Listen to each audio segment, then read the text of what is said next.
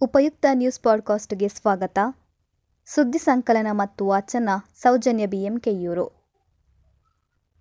ಈವರೆಗಿನ ಸುದ್ದಿ ಮುಖ್ಯಾಂಶಗಳು ಹೀಗಿವೆ. ಫೆಬ್ರವರಿಗೆ ಮುಂದೂಡಲ್ಪಟ್ಟ ಜೆಇ ಮೈನ್ ಪರೀಕ್ಷೆ. ಇಂಜಿನಿಯರಿಂಗ್ ಕಾಲೇಜುಗಳಿಗೆ ಪ್ರವೇಶ ಹೊಂದಲು ಇರುವ ಜೆಇ ಮೈನ್ ಪರೀಕ್ಷೆಯನ್ನು ಎರಡು ಸಾವಿರದ ಇಪ್ಪತ್ತೊಂದರ ಜನವರಿ ತಿಂಗಳ ಬದಲು ಫೆಬ್ರವರಿಗೆ ಮುಂದೂಡಲಾಗಿದೆ. ಕೋವಿಡ್ ನೈನ್ಟೀನ್ ಭೀತಿಯ ಕಾರಣದಿಂದಾಗಿ ಈ ಕ್ರಮವನ್ನು ಕೈಗೊಳ್ಳಲಾಗಿದೆ ಎಂದು ಅಧಿಕಾರಿಗಳು ಸ್ಪಷ್ಟನೆ ನೀಡಿದ್ದಾರೆ. ಇಂಜಿನಿಯರಿಂಗ್ ಪ್ರವೇಶವು ಚಾಲ್ತಿಯಲ್ಲಿದೆ.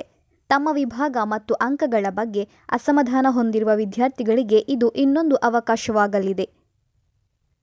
ಅರ್ಜಿಯ ಪ್ರಕ್ರಿಯೆಗಳು ಮುಂದಿನ ತಿಂಗಳಲ್ಲಿ ಆರಂಭವಾಗಲಿದೆ. ಪರೀಕ್ಷೆಯ ದಿನಾಂಕವನ್ನು ಶೀಘ್ರವೇ ಪ್ರಕಟಿಸಲಾಗುವುದು ಎಂದು ಅಧಿಕಾರಿಗಳು ಮಾಹಿತಿ ನೀಡಿದ್ದಾರೆ. ಕರ್ನಾಟಕದಲ್ಲೂ ತಲ್ಲಣ ಸೃಷ್ಟಿಸಬಹುದು ನಿವಾರ್ ಚಂಡಮಾರುತ ತಮಿಳುನಾಡಿನ ಕರಾವಳಿ ಪ್ರದೇಶದತ್ತ ನಿವಾರ್ ಚಂಡಮಾರುತ ಧಾವಿಸುತ್ತಿದೆ. ಇದರ ಪರಿಣಾಮವು ಕರ್ನಾಟಕದ ಮೇಲೂ ಆಗುವ ಸಾಧ್ಯತೆ ಇದೆ.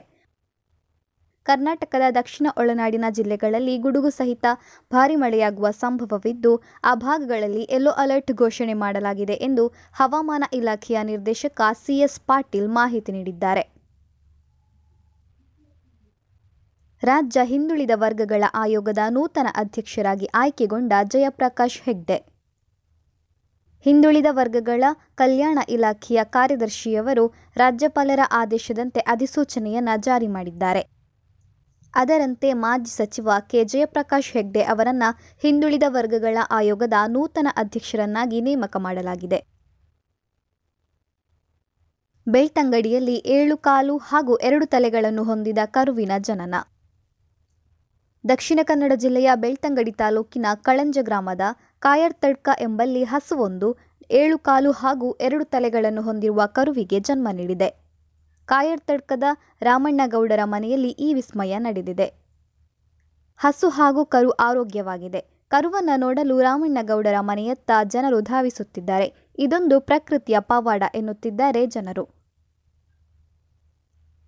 ಜೈಲಿನಲ್ಲೂ ಸಾಧನೆ ಮಾಡಿದ ಶಶಿಕಲಾ.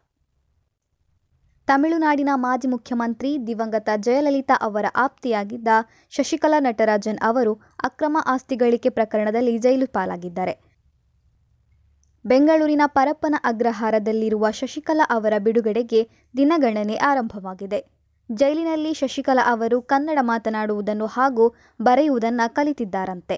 ಜೊತೆಗೆ ಅರ್ಧ ಎಕರೆ ಜಮೀನಿನಲ್ಲಿ ಒಂದು ಟನ್ ಪಪ್ಪಾಯಿ ಅದೇ ರೀತಿ ತೊಗರಿ, ಬದನೆಕಾಯಿ, ಬೀನ್ಸ್ ಮುಂತಾದವನ್ನ ಬೆಳೆದು ಭೇಷ್ ಎನಿಸಿಕೊಂಡಿದ್ದಾರೆ. ಸೀರೆ ಹಾಗೂ ಸರವಿನ್ಯಾಸಗಳನ್ನು ಚೆನ್ನಾಗಿ ಮಾಡುತ್ತಿದ್ದು ಜೈಲಿನ ಅಧಿಕಾರಿಗಳಿಂದ ಪ್ರಶಂಸೆಗಿಟ್ಟಿಸಿಕೊಂಡಿದ್ದಾರೆ ಸುದ್ದಿ ಸಂಚಯ ಆಲಿಸಿದ ಎಲ್ಲರಿಗೂ ವಂದನೆಗಳು.